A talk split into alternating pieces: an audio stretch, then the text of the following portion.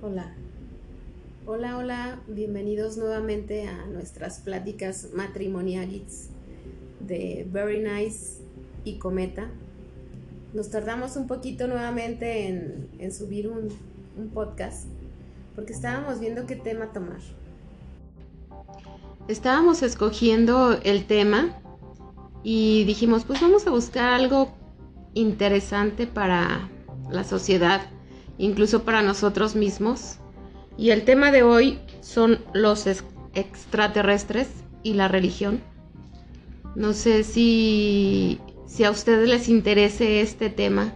Vamos a ir un poquito más allá. Recuerden que nosotros no somos expertos en esto, pero sí nos gusta este, tratar este tipo de temas que a mucha gente también le interesa y hay otra gente que así como que dice, ay, eso que eso ni existe, eso ni, ni en cuenta.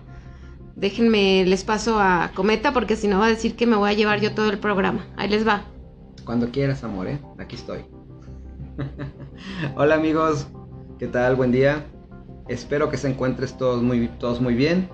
Este, sí, como dice aquí mi querida esposa, very nice. Este, el día de hoy vamos a tratar un tema un poco eh, polémico, un tema que para algunos podría ser poco creíble, un tema que para otros podría ser fascinante. El hecho de hablar de extraterrestres, de hablar de ovnis, de hablar de este, mentes o inteligencias que vienen de otros mundos, pues para mucha gente es muy poco creíble. Yo considero que este tipo de temas son equivalentes a los fantasmas. Sí. No sé qué opines, pero pues muchas veces hay gente que te dice, te platica, no, yo vi un fantasma el otro día, como el otro, como el podcast anterior que estábamos hablando incluso de clasificación de fantasmas. Y que hay gente que nunca en su vida se le ha aparecido. Entonces yo, yo entiendo que es muy difícil de creer ese, ese tipo de temas siempre y cuando pues tú nunca lo hayas vivido, ¿no? Entonces, por eso decimos que es polémico. Yo siento que muy poca gente es afortunada en algunos casos y desafortunada en otros de haber tenido un, encuentro, ya sea visualizar un objeto volador no identificado, que esos serían los de primer tipo, segundo tipo, haber tener más cerca la nave, tener contacto visual con el ser, que a lo mejor los... O ser contactados también. Y ya tener un encuentro del tercer tipo donde ya el ser en este caso un alienígena. Ah, pues precisamente estás este, dando este, la película que dijiste ahorita de encuentro cercano del, primer... Tercer, del tercer tipo. Del tercer tipo. Ya el tercer tipo ya viene siendo el, hecho de que el extraterrestre, el alienígena, la criatura ya se muestra contigo. Y digo, si nos vamos a las películas, pues tenemos muchos ejemplos. sí. Esa que estamos mencionando. Ete. Ete, por ejemplo. Ete es una, es un clásico. Es una referencia ochentera y pop de la cultura general de lo que es un encuentro cercano del tercer tipo con un alienígena. Sí.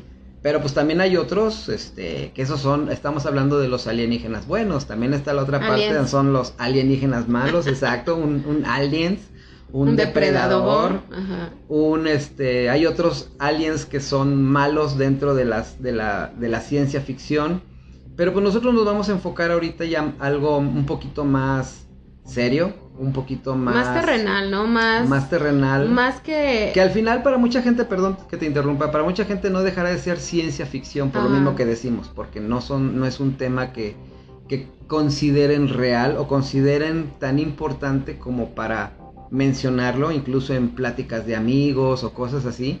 Hay veces que esos temas pues, no llaman la atención, simplemente porque pues no es algo de interés, cuando a lo mejor debería ser de nuestro interés dado las circunstancias a nivel planeta que estamos viviendo y que probablemente hayan seres inteligentes que estén estudiando nuestras reacciones, por ejemplo, ante esta pandemia. Que haya seres que nos estén vigilando o no sé. de, hecho, este, este tema también nos han pasado varias cosas así como que lo habíamos querido grabar hace dos días, hace tres días y pasa una u otra cosa y total que este no se nos da hasta que ahorita dijimos ya, a pesar de que escuchen ruidos externos, a pesar de que escuchen otras cosas, este, por eso lo estamos haciendo, porque dijimos ya, basta. No importa que nos pongan trabas, ahorita ya lo vamos a hacer. Sí, nos han pasado cosas muy extrañas para sacar este podcast, pero bueno, aquí estamos. Entonces, ¿qué te parece si antes de empezar con el tema de lleno, me gustaría aprovechar para agradecer y saludar a algunas, algunos nuevos podescuchas que están ya integrados a, esta familia. Sí. Por ejemplo, digo, saludar a los de siempre, a Yanira, a Kike, a tu prima Mili, a toda nuestra familia que nos escuche, que cada que compartimos estos podcasts, este, se atreven a escuchar estas loqueras y estas cosas raras que, platicamos tú y yo.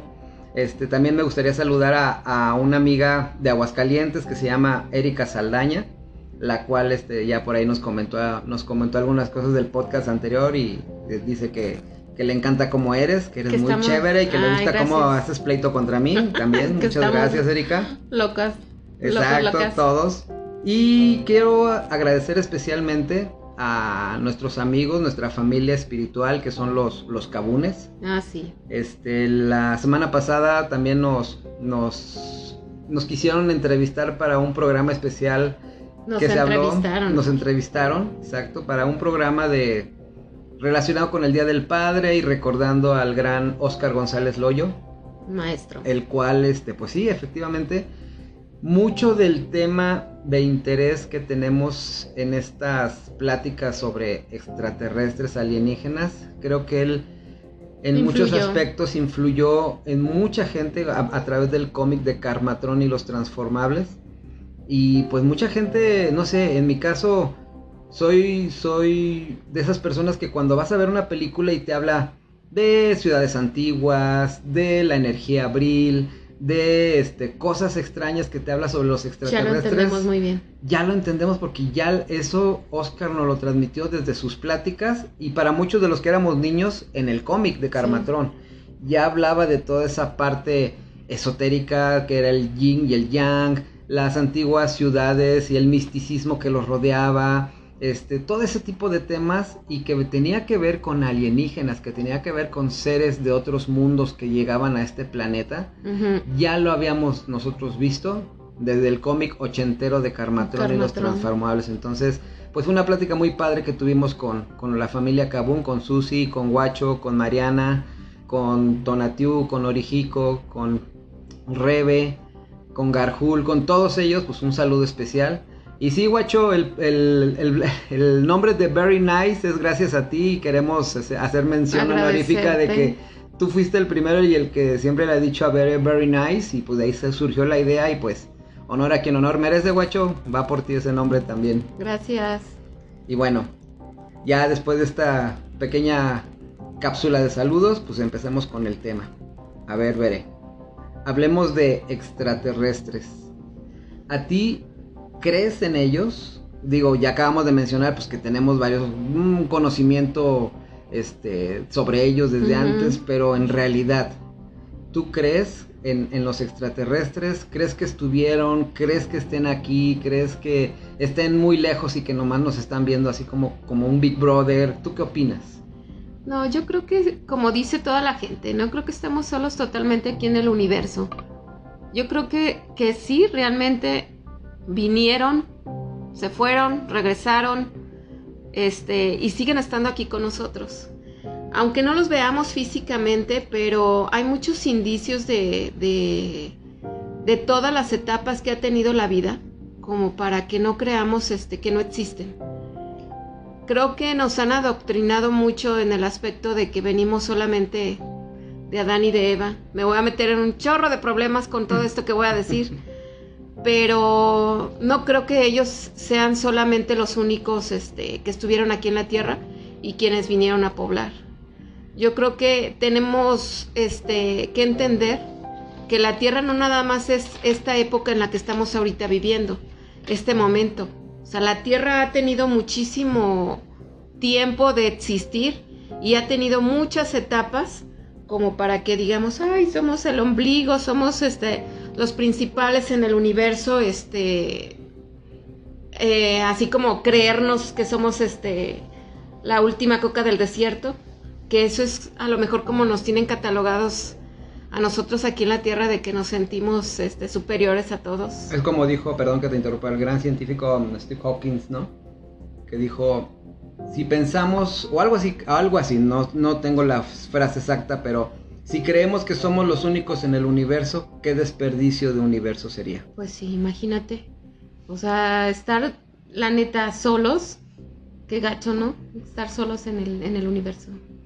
Pues es, es algo que, que, como tú bien lo acabas de decir, es algo que nos han adoctrinado. Dependiendo, digo, aquí nos metemos en el aspecto, pienso yo, que es la realidad. La realidad que cada uno ve pues es lo que viene de los sentidos que cada uno tiene, lo que tú has vivido, lo que tú has experimentado, lo que la gente que te rodea te ha contado, ¿sí? Lo que tus ancestros, tus antepasados, lo que tu familia cree.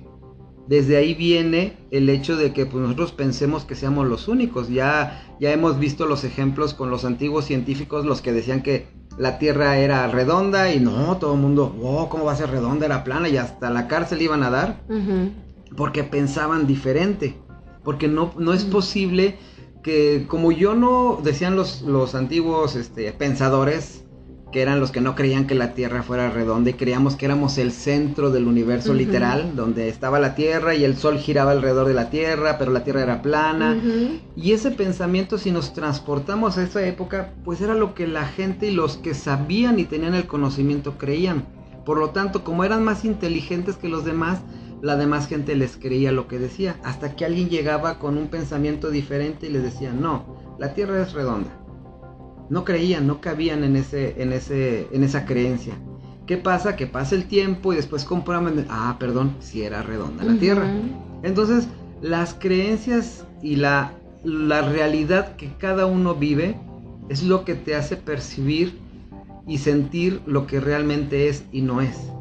¿sí? Por ejemplo. Ay, qué filósofo te escucha. Yo siempre, es, que este micrófono me inspira a hablar así. Pero mira, ahorita que hablaste de la edad de la Tierra, el otro día que estábamos preparando este tema, me, surgió una duda con un programa que estábamos viendo, donde sí es cierto, vamos, saqué el dato que decía, ¿cuánto tiene de edad nuestro planeta Tierra? Desde que se formó hasta este punto, hasta el 2021. Según el dato, la Tierra tiene 4.543 millones de años. No manches, un chorro. Vamos a dividirlo a la mitad de ese tiempo. La mitad de ese tiempo son 2.271 500 mil millones de años. Partimos a la mitad de ese tiempo y ¿qué son? Un millón 135 mil millones de años. Y así te puedes ir partiendo la mitad y la mitad y la mitad hasta llegar por a 70 mil millones de años. Ahora, esa es la edad de la Tierra. ¿Qué edad tiene la humanidad? La humanidad tiene, según los estudios, aproximadamente 4 mil años. Sí. ¿Sí? La humanidad así como la conocemos. ¿Qué estamos hablando? De que es el 2000 antes de Cristo y el 2000 después de Cristo, ¿no? Sí. 2020 ahorita estamos, después de Cristo. Perdón, 2021 después de Cristo. Anterior, al, anterior a la venida de Cristo, según esto, los egipcios, por ejemplo, tenían 4000 años antes de Cristo. Ya tenían toda una cultura. Ya tenían toda una cultura. Pero, pero a lo que voy es que hagamos una línea de tiempo, que estamos hablando que la Tierra tiene 4500 43 millones de años.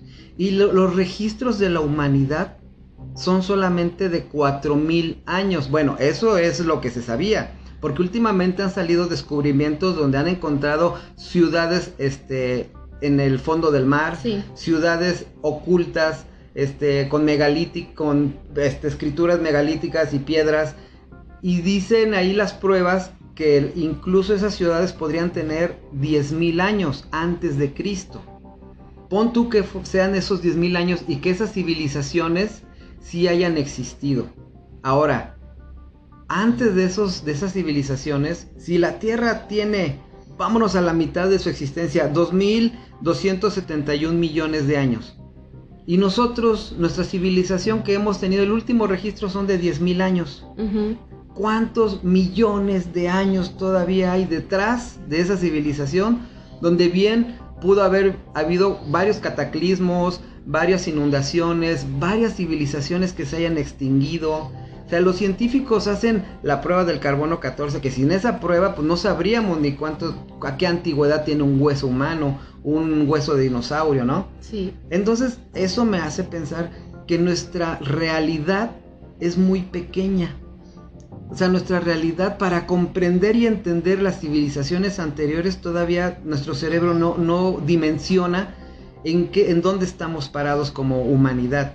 Cuando a lo mejor en este planeta, ¿qué tal si existieron otras civilizaciones anteriores que incluso llegaron, existieron, pasaron miles de años y, murieron? No, pues incluso las mismas pirámides, tanto de Egipto y las mismas pirámides que están aquí en, en México, este, ¿cuántos años tienen? Y aún así no han detectado también cómo se hicieron. Se supone que ya tenemos este, tecnología y y los arquitectos son fregones. Yo, exacto. Y de todos modos no le han hallado cómo las, las hicieron. Entonces es donde dices, sí. ¿Cómo las hicieron realmente? ¿Quién las hizo? Mira, hay un dato muy padre sobre las pirámides de Egipto. Bueno, en primera, hay un dato muy curioso. Ese es curioso. Que las pirámides de, de Teotihuacán, junto con la pirámide del Sol, si tú las mides de su base, miden exactamente lo mismo están orientadas hacia la misma posición. Y las tres principales, las tres pirámides que están en Teotihuacán y las tres pirámides que están en Egipto, están orientadas hacia una constelación, hacia la misma constelación. Sí, y que fue en diferente tiempo. Son diferente tiempo, son, están, ¿por cuánto, por cuánta distancia están, este, o sea, se conocieron ellos, cómo se, se, pasaron o se copiaron y pegaron los planos de cada pirámide, o sea, eh, no lo creo posible. Entonces, hay todo ese tipo de detalles o de curiosidades que te hacen pensar que esas civilizaciones de alguna manera tuvieron a los mismos maestros. Y ahí entramos a la parte que hablábamos de civilizaciones muy, muy antiguas, que a lo mejor tú cómo sabes que a lo mejor esas civilizaciones no llegaron a desarrollar una tecnología. Nosotros tenemos de tecnología o de avances tecnológicos, pongámosle, no sé, no tengo el dato exacto, decimos de nuevo, no somos expertos, pero pongamos que tuvieras mil años de, sabiduría tecnológica.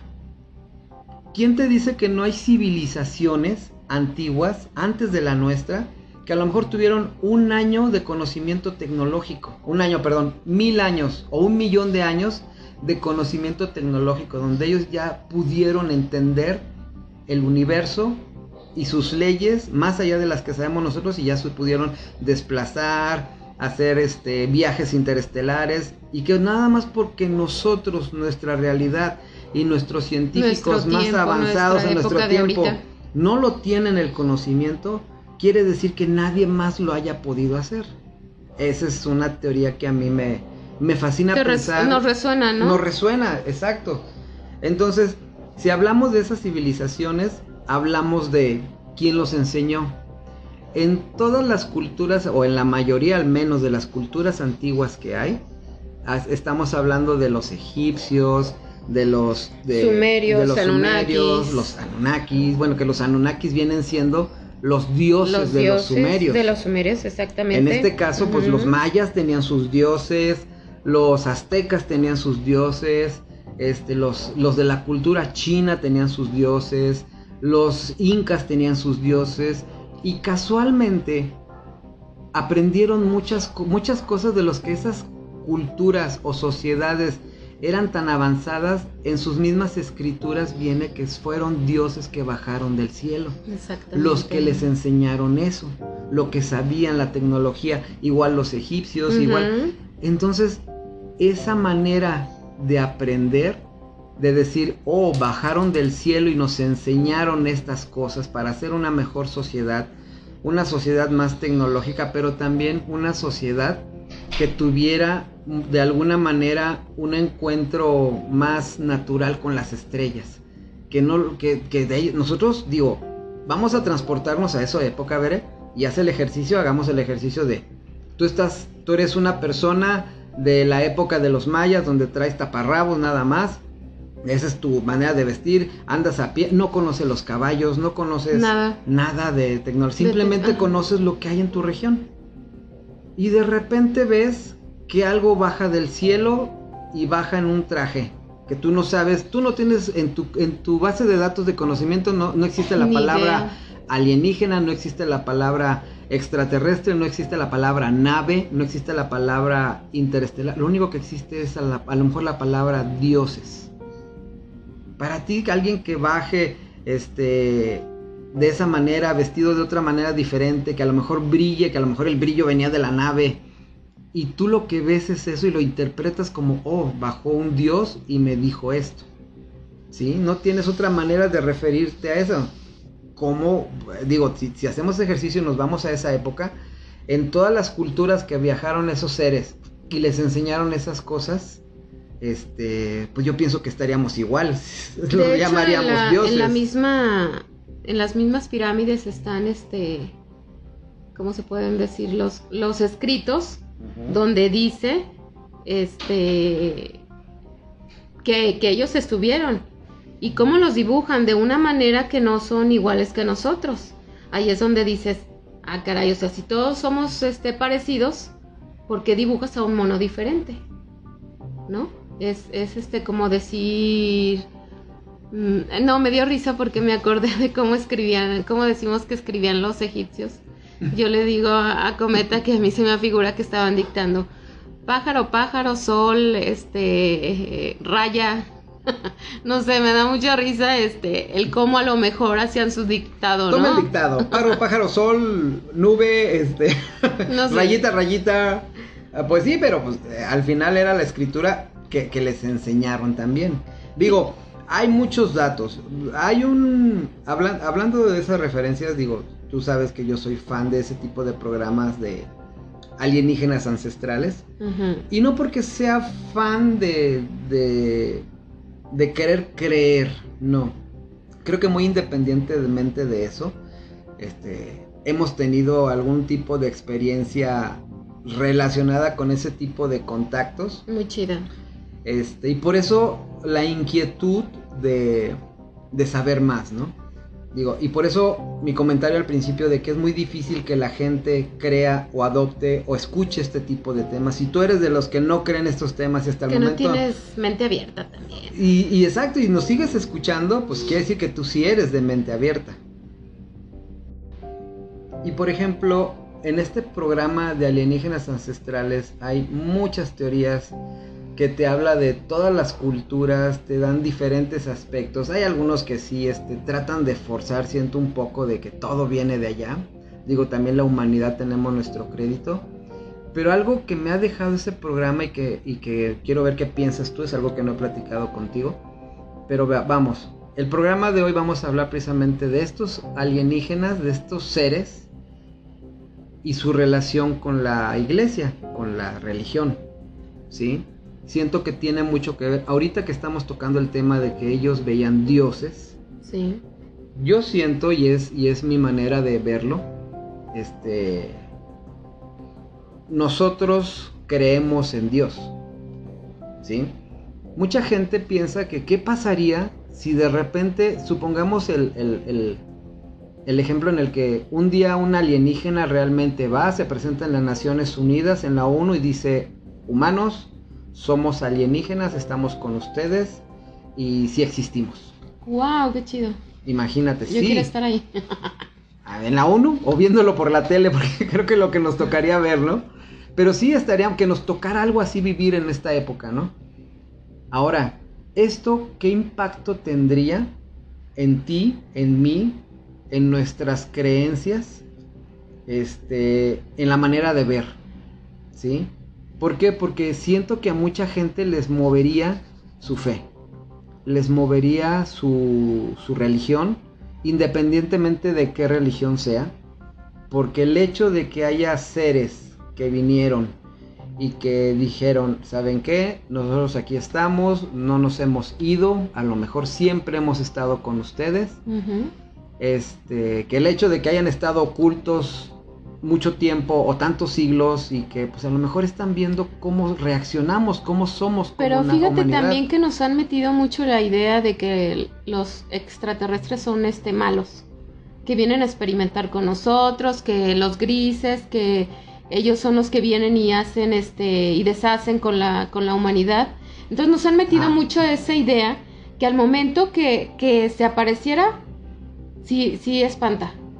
Y a mucha gente diría, ay, no, qué miedo, no, yo no quiero. de la película de Señales ah, de M. Night Shyamalan. Ah, sí, está genial. Donde los aliens vienen a precisamente a llevarse nuestros recursos, a exterminarnos como humanidad y a llevarse nuestros recursos y decir, wow, este, si son malos, si nos quieren este, hacer daño o simplemente nos quieren desaparecer y quedarse con nuestro planeta. Veamos, hay un estudio que habla de que como nuestro planeta, digo, si, si seguimos la teoría de darwiniana, en la que venimos del Homo sapiens, del chango, y que evolucionamos, y que, bueno, esa, esa teoría diríamos que en sí es, es correcta, ¿no? Pero hay algo que, le, que yo siempre, yo no, yo no entendía a qué se referían con el eslabón perdido. Yo no entendía esa parte ya con el paso de los años y siendo un tema que nos interesa, pues me he estado leyendo y, encontré ese eslabón perdido, es lo que en, en, alienígenas ancestrales o en cualquier otra teoría que tenga que ver con extraterrestres, te dicen, es que el Homo sapiens cambió, todos venimos, todas las especies animales tenemos, digamos, la misma edad, si entendemos la evolución pero ¿por qué nosotros, por qué nuestro ADN cambió? ¿Por qué somos los únicos seres mamíferos pensantes? Tenemos algo diferente en nuestro cerebro. Pero la teoría de los, de los extraterrestres dice que ellos fueron los que de alguna manera ayudaron a evolucionar genéticamente a nosotros. Sí. ¿Sí? Ahora, para que no empecemos a decir, oye, esto ya van a empezar a hablar de cosas bien fantasiosas. Aterricemos un poco la realidad científica. No han encontrado el eslabón perdido. Cuando tú no encuentras el eslabón perdido, pues los, eh, ese hueco que queda, pues tratas de sustituirlo con teorías. Con otra. Para mí, la teoría de que los extraterrestres vinieron y encontraron la manera de, de este, de cambiarnos genéticamente para su beneficio de ellos, porque, sí, porque dice la historia que para su beneficio. Que realmente pues ellos necesitaban esclavos, seres que los que los sirvieran para sus motivos por los que habían venido a este planeta. No, y uno de ellos eran este algunos metales, incluso creo que hay un metal que no no sé si si es uno que se llama chapi, de hecho ese no lo han no han detectado realmente qué componentes tiene. Incluso lo que yo había escuchado es que venían por el oro. Ajá. El oro precisamente porque es el mejor conductor hasta para sus naves. Entonces ellos ya se habían extinguido, este, no, habían terminado con todos sus recursos, que dijeron, a ver, vamos a buscar a ver dónde hay este, este recurso que nosotros ocupamos. Y fue cuando dijeron, en la Tierra. Pero como eran flojos, según lo que yo escuché, eran flojos y decían, ah, chis, ¿y quién va a hacer este trabajo de andar excavando y andar este haciendo todo esto y fue cuando se hizo la introducción de la genética precisamente para que ellos ayudaran a hacer esas excavaciones, a sacar el oro. E, eso precisamente nos lleva a otro tema muy interesante que incluso pues viene en la Biblia. Si, si nos fijamos bien en la Biblia, tenemos a los, lo que tú dices, hay dioses o digamos, vinieron visitantes que quisieron ayudar a la humanidad, pero vinieron también visitantes que quisieron explotarla. Y los que querían, querían ayudarnos fueron los que se pelearon con ellos. Hay varios libros antiguos de otras culturas donde incluso en los libros de las culturas antiguas hindús o indias hablan de batallas totalmente hechas en los cielos donde ellos veían esas batallas, cómo se peleaban los dioses en el cielo. Sí. Que si lo aterrizamos a nuestra realidad actual, podríamos estar hablando que eran enfrentamientos entre soldados extraterrestres peleándose unos dioses contra otros. Sí. Que eso ahorita te lo voy a explicar. Y esas batallas, pues en los libros están. Incluso si, nos fijamos bien, ¿qué nos habla la Biblia? La Biblia nos habla de un Antiguo Testamento y un Nuevo Testamento. He leído y he escuchado en varias ocasiones decir que la Biblia no es un, no es un libro histórico, sino es un libro, un libro que te ayuda precisamente a entender el lado espiritual, pero no es un dato histórico. que ya nosotros querramos verlo como un dato y adaptarlo como un dato histórico, pues es muy difícil. Por eso de repente se nos complica pensar que a lo mejor si, si nacieron Adán y Eva, perdón, Dios creó a Adán y Eva, ¿cómo es que de ellos dos se pobló toda la humanidad, no? Es un cuento. O sea, sí, de, hecho... es un cuento muy chido. Hay, varias, hay varias, varios expertos, nosotros no somos expertos y lo volvemos a repetir, pero hay varios expertos que mencionan que la Biblia pues, es la recopilación de todos los cuentos antiguos que los judíos de alguna manera y los romanos y todos los que empezaron a hacer la Biblia lo adaptaron a sus necesidades políticas, a sus necesidades este, que en ese momento requerían de un crecimiento espiritual, pero también como sociedad, como sentar las bases de la sociedad. Y tenemos, por ejemplo, al Dios de, de Moisés, que decía, es que no liberas a mi pueblo. Y si te fijas, ahí hay una batalla entre dioses, el dios de los egipcios y el dios de los hebreos. Entonces, yo, yo diría, si, si es un solo dios y los demás eran falsos dioses, ¿Por qué si tenían los faraones el poder de recrear cuando enfrentan los báculos Moisés junto con los báculos del faraón y, y, según la, y según la Biblia se convierten en serpientes y una batalla de serpientes? Entonces ellos también tenían un poder que su Dios les había dado. Nada más que como la Biblia te lo está contando de que está del lado de los hebreos, es como que tú nada ves un lado de la historia, pero no ves el lado de los egipcios. Sí. Que a lo mejor ellos también tenían su razón y tenían su Dios. ¿sí? Y su Dios pues les había dado todo lo que ellos habían tenido. Sin embargo, ¿por qué esclavizaron a los hebreos? Y ahí es cuando entran, ah, pues están los dioses que, querían a los, a los egipcios porque a lo mejor los adoraban, les hacían sus, sus pirámides, que acordémonos o recordemos los que no saben que las pirámides ya, ya constataron que no son tumbas. No. Las pirámides cuentan con muchas galerías internas que incluso muchas ni se han descubierto, pero tienen tienen pensado que así es los que están estudiando y que esas pirámides tenían otros objetivos, no eran tumbas nada más, campos de energía, este, incluso algunos piensan que eran como un tipo de zona de aterrizaje de las naves, etcétera, o de los carruajes divinos, ¿no? Lo que menciona la Biblia. Lo que menciona la Biblia, que eso es otro tema que ahorita vamos a tocar, pero te decía, había batallas, guerras entre los mismos dioses, que la misma Biblia te lo menciona, pero obviamente en la Biblia pues estás del lado del Dios Jehová o Yahvé, ¿no? Era el, era el lado que tenía la Biblia, entonces como es como si viéramos que la Biblia habla de ese Dios, cuando en realidad había más dioses arriba, había más dioses que habían creado, o cada dios tenía su propia cultura. Imaginémonos esta teoría, que el dios en, el que, creen los chinos eran varios dioses y cada uno se... ah, tu, territorio va a ser China, el tuyo va a ser Latinoamérica, tu Dios, tú vas a ser de los hebreos, pero tú vas a ser de los egipcios y, y cada uno tenía su Dios. Es como los sumerios y los anunnakis, que ellos este, estaban divididos como por decir, hay un Dios que era Nergar, que tenía África. Exacto. Enki, que era de Europa, Enli, que era de Medio Oriente, y Nishinta, que era de la de los como ahora es el Kukulka. Y esos dioses estaban divididos precisamente en esos sectores. Y cada uno decía, ok, tú no te metes con los míos y yo no me meto con los tuyos. Hasta que, como tú dices, empezaron a haber guerras de que, ah, chis, ¿por qué este...? ¿Por qué te estás metiendo con mi gente? No, Y yo defiendo a mi gente, ¿por qué la esclavizas si es mi territorio, no? O sea... No, bueno, ahí es otra, otra cosa que yo había escuchado.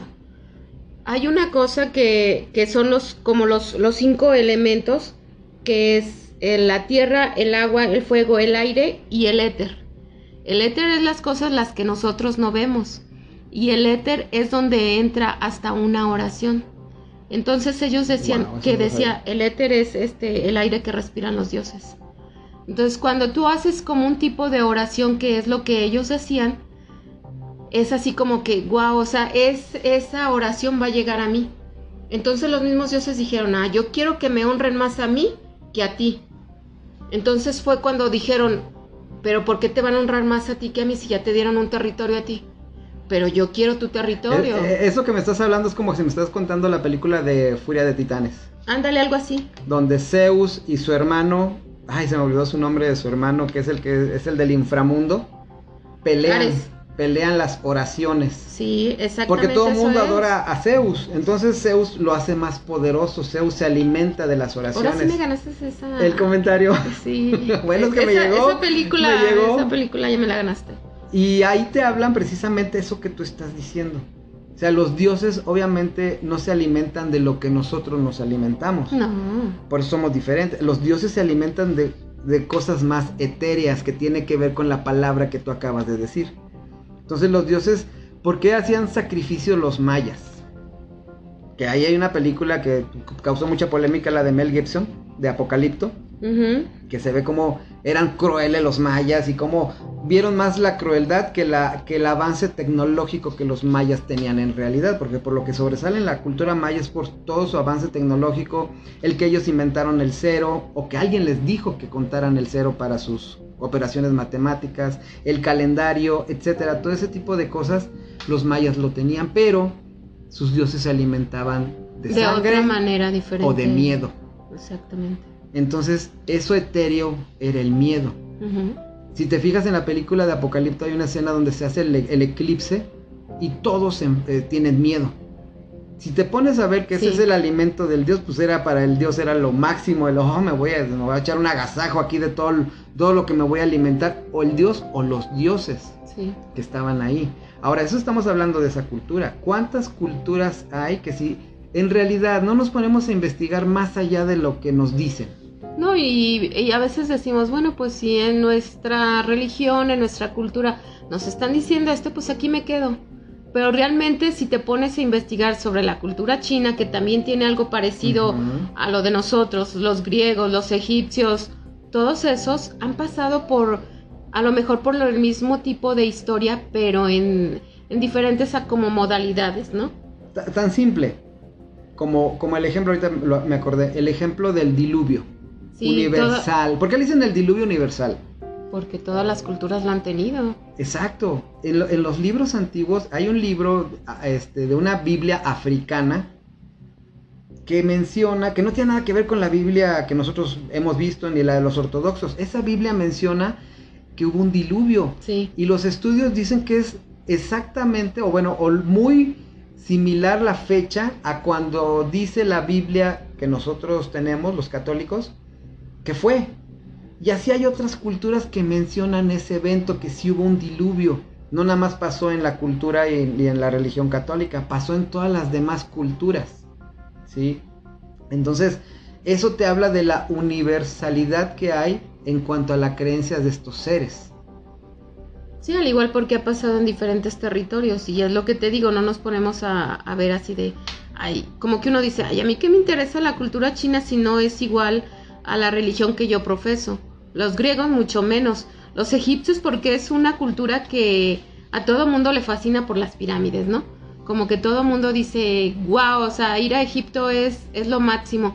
Cuando aquí también tenemos nuestras pirámides, cuando en, en lo que es este continente hay muchas cosas este, parecidas a los de Egipto y no hay necesidad de ir hasta allá a investigar. Pues tan simple como que hay muchas culturas que tienen pirámides, porque las pirámides. Hay culturas que tienen incluso dibujos o jeroglíficos o esculturas que tú vas a una parte de la Mesopotamia antigua y encuentras la misma figura acá en, México, en, las culturas antiguas. Hay una, hay una, un símbolo, que de hecho el otro día estaba viendo en uno de esos programas, hay un símbolo que se representa en todas las culturas. De hecho, hay varios dibujos que están hechos de, seres que traen como un tipo de bolsa en su mano. Que incluso si tú vas y ves ese dibujo en Egipto, lo encuentras en México. Y lo encuentras en la, en la cultura hindú.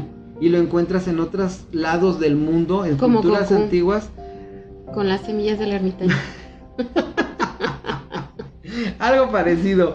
Pero y muchos se investigan y dicen, bueno, ¿y qué, tiene traía, que ver? ¿Qué traía en la bolsita? No sabemos si es una bolsa, a lo mejor le estamos dando el significado de una bolsa, pero a lo mejor era un objeto o un aparato que les permitía moverse por el mundo, ¿no? Supongamos, digo, yéndonos un poquito a pensar en ciencia ficción.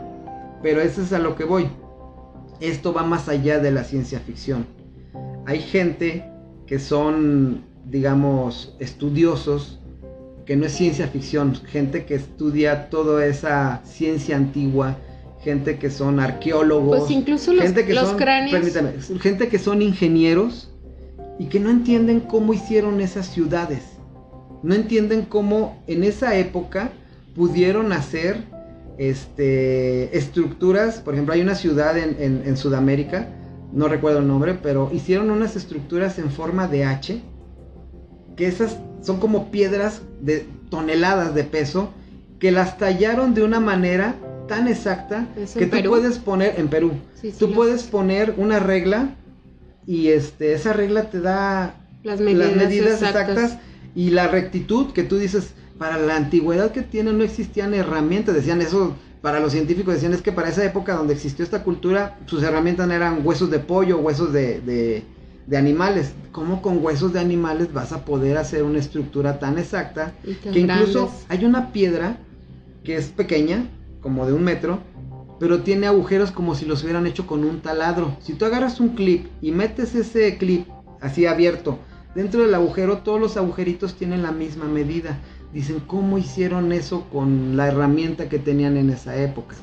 Entonces, vamos más allá de eso, vamos a una conciencia de que alguien más les ayudó o quién les prestó las herramientas para hacer ese tipo de estructuras o para qué. Muchas estructuras, como en el caso de Stonehenge, no sabemos en realidad para qué son. Muchos los adjudican a rituales de magia o rituales de, de ciertas este, enseñanzas mitológicas o esotéricas y a lo mejor tenían otro tipo de, de, fin, un fin más tecnológico, pero no lo vamos a saber porque solamente los que lo construyeron sabrían. Además, ¿cómo le hacían para cargar esas piedras de tantas toneladas? sin, herramientas, o sea, sin carros, sin... No creo que los puros caballos o los animales hayan este, ayudado para hacer esto. Exacto. Ah, perdón, te interrumpí, algo me ibas a decir. Sí, te decía este como por decir los, los cráneos que han encontrado con que son muy alargados en diferentes culturas. Eso da como a entender también que esos cráneos no son como los de nosotros. O sea, son de otro tipo que incluso los faraones cuando usaban también ese tipo de gorros era como sentirse celestiales, sentirse como ellos. Incluso el Papa ahora usa uno que se llama Mitra y que también es este, alargado. Y que también a lo mejor desde ahí viene que se, se quieren sentir como si fueran celestiales. Como hacer una similitud a lo que hay en el cielo, a los que vinieron en el cielo, del cielo, y, verse como ellos. ¿Sí me entiendes? Sí, sí, sí. ¿Has visto, o no sé si recuerdas, sobre el astronauta de Palenque? Sí. Digo, yo estoy desde que estaba en los scouts, en los expedicionarios. Una vez nos encargaron que nuestro banderín, bueno, en los scouts tú creas tu banderín y nuestra patrulla iba a ser nueva. Entonces nos, nos, nos encomendaron que para crear nuestro banderín teníamos que entrar, encontrar un expedicionario. Nosotros nos enfocamos en ese tiempo en el grupo 4 de los scouts de Celaya nos enfocamos en los expedicionarios, gente que va a aventurarse a encontrar nuevos lugares. Y para mí, uno de los expedicionarios que me llamó la atención y que dije, esto se me hace muy chido, fue el astronauta de Palenque. Que dicen que era pues un astronauta que llegó, de hecho, el dibujo de la lápida donde estaba enterrado ese ser. Y digo ser porque aparentemente era diferente a toda la, la... La humanidad que ahorita conocemos, no, la humanidad Porque no hay gente... Y más bien era diferente a esa cultura. O sea, los rasgos fisiológicos de él, de ese astronauta, bueno, del astronauta de Palenque, Pacal, era diferente a lo que los demás este, tenían. Entonces sus rasgos era creo que de otro color de piel, según los estudios que han hecho, era de otra altura, etcétera. Entonces, aparentemente no era de, de esa zona, no era de ahí que es lo que tú estás diciendo. Y yo, lo identifiqué mucho como qué tal si él es un expedicionario de otro planeta que llegó aquí y que pues vino a enseñarle a esta cultura todo lo que sabían después de tecnología, de, de todo lo que tenía que ver con astrología, astronomía, etc. Entonces eso que me está diciendo se me hace muy interesante y sí es cierto. También en la cultura inca han encontrado restos de seres que tienen el cráneo alargado, así como tú dices. Sí, de hecho. Como, en forma este, de, cono, ¿no? Sí, Algo así. Hay algunas culturas que quisieron como imitar también eso. Y a los niños desde pequeños los entablillaban para hacer los cráneos alargados. Que en sí, pues lo que se alargaba era simplemente el cráneo, no el, cerebro. No, y hay, y hay cráneos que de acuerdo a lo que tú me estás platicando, y si es cierto, hay cráneos que luego, se ve cuando los alargaron este, de una manera... Que lo forzaron que forzada. sí. Y hay cráneos que crecieron o que, están hechos, ya son así por naturaleza, no porque los hayan creado. Entonces, de ahí viene la confusión de la gente, creo yo. De que como en algunas culturas quisieron imitar a esos seres, pues piensan que, ah, pues todo mundo en esa época, como era una moda, pues lo hacían, ¿no? Y ya, o sea, le quitan credibilidad al hecho de que algunos cráneos sí eran por naturaleza alargados, que podrían ser cráneos de seres de otro, de otro lado, no precisamente de la Tierra. Sí, exactamente, pero yo creo que eso mismo han hecho que no creamos en eso, porque la exopolítica que es este la oh, ciencia que estudia la influencia de los extraterrestres sobre la Tierra, nos hacen creer este cosas que ellos mismos crean para que nosotros nos tengan como bobos, pensando solamente en lo que ellos nos dicen y no piensas más allá. Entonces, este, ellos mismos han creado en nosotros, hasta aquí es su límite. Más para allá ustedes ya no pueden saber porque pues ya pensaríamos realmente la verdadera historia de la humanidad. E, e, eso es muy parecido a lo que, a lo que se dice de que solamente ocupamos cierto porcentaje del, cerebro humano, ¿no? Sí. Dicen, o, hay, algunos estudios que, que revelan que nosotros solamente podemos utilizar, utilizamos el 2%, 3%, algo así, algo así de nuestra capacidad cerebral. Y lo demás no lo podemos usar porque está como bloqueado está como, como que hay una llave. Una codificación nosotros solamente que... Que solamente hasta ahí permite que de alguna manera si nosotros pudiéramos este, utilizar todo el demás porcentaje seríamos de nuestro cerebro humano, exacto, seríamos haz, tu palabrita Así que se te explota el cerebro. Pero pues no está la película ahí de Lucy. Sí. Lucy es un ejemplo perfecto de lo que llegaríamos a hacer. Digo, ciencia ficción, ahí sí es lo que se piensa que podríamos probar, pero ya entraríamos en... Lucy al final entra en una conciencia de que es uno con el todo. De hecho, esa fue la primera que encontraron este, en África. Se llama Lucy. Se llama Lucy. Por eso le pusieron Lucy a la película también, en, honor a ese ser que encontraron, que era una mujer. Exactamente. Bueno, ese ya es otro tema, ver la parte de la mujer y el hombre que a mí me gustaría que próximamente tratemos ese tema de lo que el lugar que tiene la mujer y el lugar que tiene el hombre. Que ahí también es, es otro tema muy muy controversial, que de igual manera a lo que estamos hablando ahorita de la religión, de la iglesia, de los dioses, nos referimos a los dioses de una manera como de hombre, de macho, ¿no? Dioses, no diosas. Porque igual hay muchas diosas antiguas que eran muy importantes, incluso más importantes que, faraones egipcios o que dioses, este, de alguna manera, que a nuestra creencia pues nos bloquearon la esencia de lo que era eh, la forma femenina de la mujer, la forma de las diosas, la forma, o sea, como que, ah, aquí lo importante es Dios. Y de hecho Dios lo vemos como un padre, ¿no? El Padre Dios. Y como masculino, femenino. Como, exacto, o sea, somos masculino y de ahí ah. viene el símbolo del triángulo y el triángulo invertido. Bueno, pues esos son otros temas más profundos también. Otra película que me acuerdo es la de Indiana Jones, donde, ay, no me acuerdo si es la... ¿La calavera de, cristal? Sí. La última que sacó. Donde la mona estaba desesperada, así como que yo quiero todo el conocimiento. Y que le dicen, a ver, ¿quiere todo el conocimiento? Pues se va a destrozar, mija. Y de hecho le da el conocimiento y empieza a absorberlo y se destruye, se autodestruye con todo el conocimiento que los cráneos formaron, que formaron a un ser extraterrestre precisamente. Y sí, así termina la película. Y es a lo que te digo que este a lo mejor también por eso no se nos da totalmente el conocimiento, porque no sabemos exactamente qué pasaría con nosotros con tanto conocimiento. No, imagínate, si con una persona que subes al poder y piensa que ya lo sabe todo, hace un despapalle con el país, y me refiero a cualquier país, ¿eh? Sí. No, no quiero politizar, pero cualquier país y cualquier persona que le des, digo, ve a alguien que tenga poquito poder, ya se siente a, a varios niveles, a cualquier nivel que lo veas. Entonces, no tenemos el conocimiento suficiente para para Pero fíjate que apenas de un tiempo para acá se ha ido despertando ese tipo de conocimientos. Antes, por decir, este, la gente sabía únicamente lo que había en su pueblo y lo que la misma gente te decía. Pero ahora con, con el internet ya tienes a la mano este, cualquier tipo de información que si tú dices, quiero, no sé, saber de tal planta, la buscas y luego, luego, este, sabes para qué sirve. Tienes el poder en la planta de tu mano, en la planta, en la palma, de tu mano, perdón, me dijiste plantas, me confundí, en la palma de tu mano.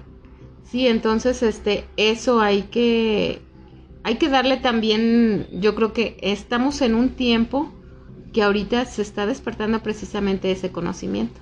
Y de ahí que venga el conocimiento de de entender qué, qué hay con la religión y con esas creencias de los seres extraterrestres.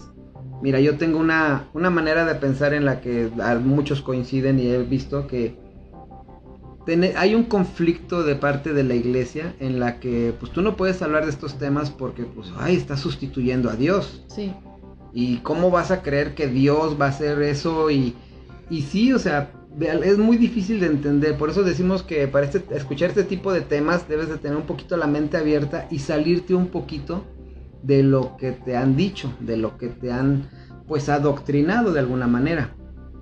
Y yo pienso que no debemos confundir a Dios, lo que es Dios, el gran espíritu, el ser universal, el amor, lo que es Dios, con los dioses. Porque ahí viene una confusión, siento yo mucha gente piensa que un dios, que un dios muchas veces es el equivalente al dios que todos creemos, que es al dios Padre, Dios Hijo y Dios Espíritu Santo. Pero no, yo siento que, y era lo que estábamos hablando hace rato de, por ejemplo, en la, en la Biblia te hablan de un Dios del Antiguo Testamento y un Dios del Nuevo Testamento. El Dios del Antiguo Testamento era castigador, era enojón, era así como que eres un Dios que oh, hacías algo malo y destruías Sodoma y Gomorra, ¿no? Y te la te mandaba y te la destruía. Y de repente en el Nuevo Testamento te mandan a un Dios de amor. Exacto.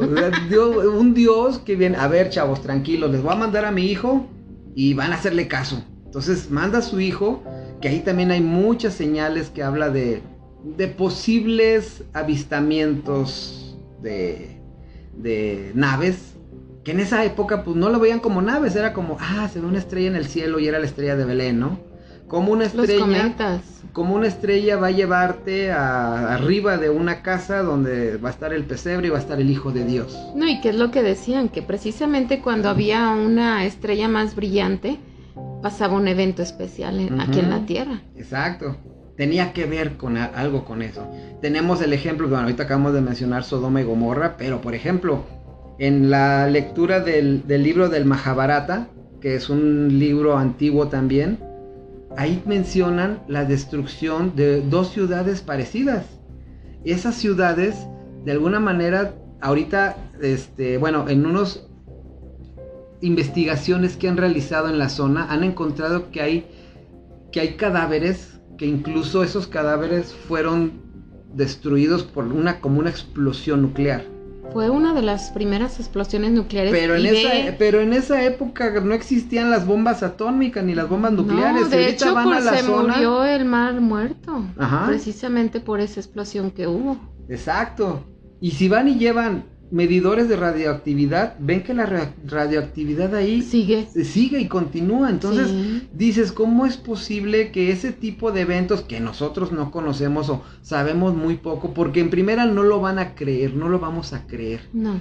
Porque es muy difícil que ese tipo de conocimiento entre en nuestra cabeza que está demasiado adoctrinada a las creencias que, que, nos, que nos rodean.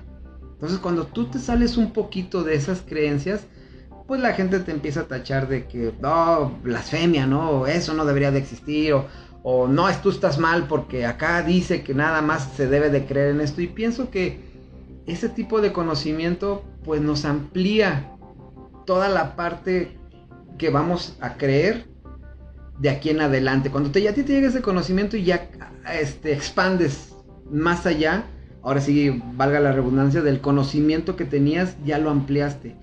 Es como alguien me decía, no, pues es que Dios no permite esto. Bueno, pues el Dios en el que a lo mejor yo veo ahora es más poderoso que el tuyo, porque este Dios sí permite más cosas y es más creador de cosas. Entonces, ahí viene el conflicto entre la iglesia y la creencia de extraterrestres, que incluso, bueno, acaba de comentar que se nos está acabando el tiempo en, en estos momentos, y siento que debemos de dejar este tema para una segunda parte, porque hay unos temas que quería tocar y ya, no, alcancé, ya no alcanzamos a tocarlos, pero por ejemplo ya para ir finalizando esta, esta parte del tema, imagínate que lo, el, escenario que planteamos al principio. Llegan unos seres extraterrestres, se, anuncian en la ONU y dicen, ok, este, sí estamos aquí. No hemos regresado, siempre hemos estado aquí, pero ahora sí nos damos a conocer. Y te das cuenta que no nada más es una raza, que son más de 120 razas extraterrestres que conviven con, conviven con nosotros, perdón. Esos, por ejemplo, si nos vamos al ámbito de la religión católica, esos seres tendrían alma, serían afectados por el pecado original, tendríamos, que, tendríamos que bautizarlos. Y por ejemplo, en el caso del catolicismo, se supone que nuestra misión es evangelizar. ¿Los evangelizaríamos a ellos para que se hagan de nuestra religión? ¿Iríamos a tocarles a sus puertas? Iríamos a tocarles a sus puertas y, nos abrirían a sus naves. Imagínate tocarle a su nave, venimos a traerle la palabra de Dios. Cuando a lo mejor ellos traen su religión. A lo mejor ellos traen su creencia y más bien ellos vienen a evangelizarnos a nosotros. Eso sería un choque. A quitar nuestras creencias. Que, pienso, a lo mejor esas creencias. Que pienso que eso, ese tema sería bueno tocarlo en el siguiente episodio. Este, no sé, pienso que por, el, por cuestiones de tiempo hasta aquí podemos llegar ahorita. ¿Y qué les parece si nos comentan, si nos hacen sus comentarios, amigos, familia? ¿Qué les parece la idea? ¿Lo tocamos en el siguiente podcast? ¿Les gustaría que ampliáramos esta, que investigáramos más acerca de esto? ¿O qué pasaría?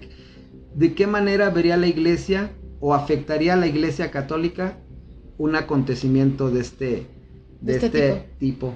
Mándenos sus comentarios, por cierto, aprovecho para comentarles que aparte de las de las redes sociales, redes que, sociales que manejamos, ya estamos en YouTube y próximamente pues vamos a abrir otro canal en Facebook para que ahí puedan comentarnos, nos dé sugerencias de temas y si les interesa, pues ahí los podemos tocar. ¿Qué quieres concluir, ver en esta primera parte, vamos a llamarle de, este tema? Pues que sí creemos en los extraterrestres nosotros, aunque la verdad no somos expertos, pero según lo que hemos este, escuchado nosotros es lo que les estamos comentando. Y agradezco mucho su atención, agradezco que estén con nosotros en este momento, platicando de cosas raras y de, de cosas matrimoniagits. Y los esperamos nuevamente. Así es amigos, pues concluimos el día de hoy con este tema. Les vuelvo a recordar, estamos a sus órdenes. Pídanos sus sugerencias de qué tema quieren que platiquemos o qué aportarían ustedes a este tema que estamos tratando. Muchísimas gracias por su atención. Que tengan un excelente día. Besotes. Bye.